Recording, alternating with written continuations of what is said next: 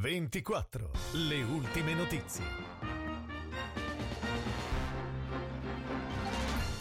Buona serata dalla redazione di Novara 24 in studio Nadia Carminati. Queste le notizie principali. Sono scesi a 74 i ricoverati Covid positivi alla U di Novara. Di questi 7 sono in terapia intensiva, 13 in subintensiva, 23 a Gagliate, 31 nei reparti di Novara. Ci sono stati 4 pazienti dimessi e 6 trasferiti, registrati 2 decessi.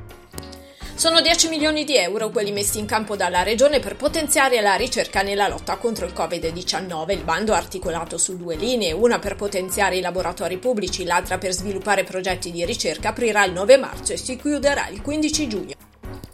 Prolungare l'anno scolastico offensivo verso docenti e studenti. Ad affermarlo in una nota il sindacato UNSIC che non asseconda in pieno la proposta di prolungare l'anno scolastico fino al 30 giugno. Una proposta si legge flebilmente giustificabile.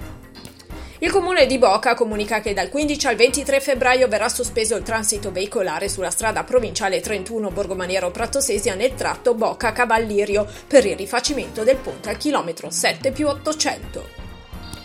Si è svolta a Gagliate la consegna delle chiavi della città alle maschere Manghine Manghina da parte del sindaco Claudiano Di Caprio, un gesto simbolico nell'attesa di poter di nuovo tornare alla sfilata di carri e maschere.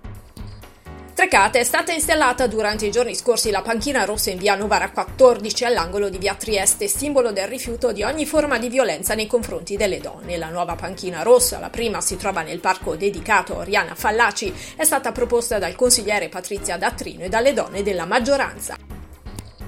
La provincia di Novara ha annunciato che provvederà ai sensi e con le modalità di legge alla surroga di due componenti della terza sottocommissione elettorale circondariale di Arona. I cittadini interessati in possesso dei requisiti potranno far pervenire la loro istanza. Ed è tutto per tutti gli aggiornamenti. Scarica la nostra nuova app News 24.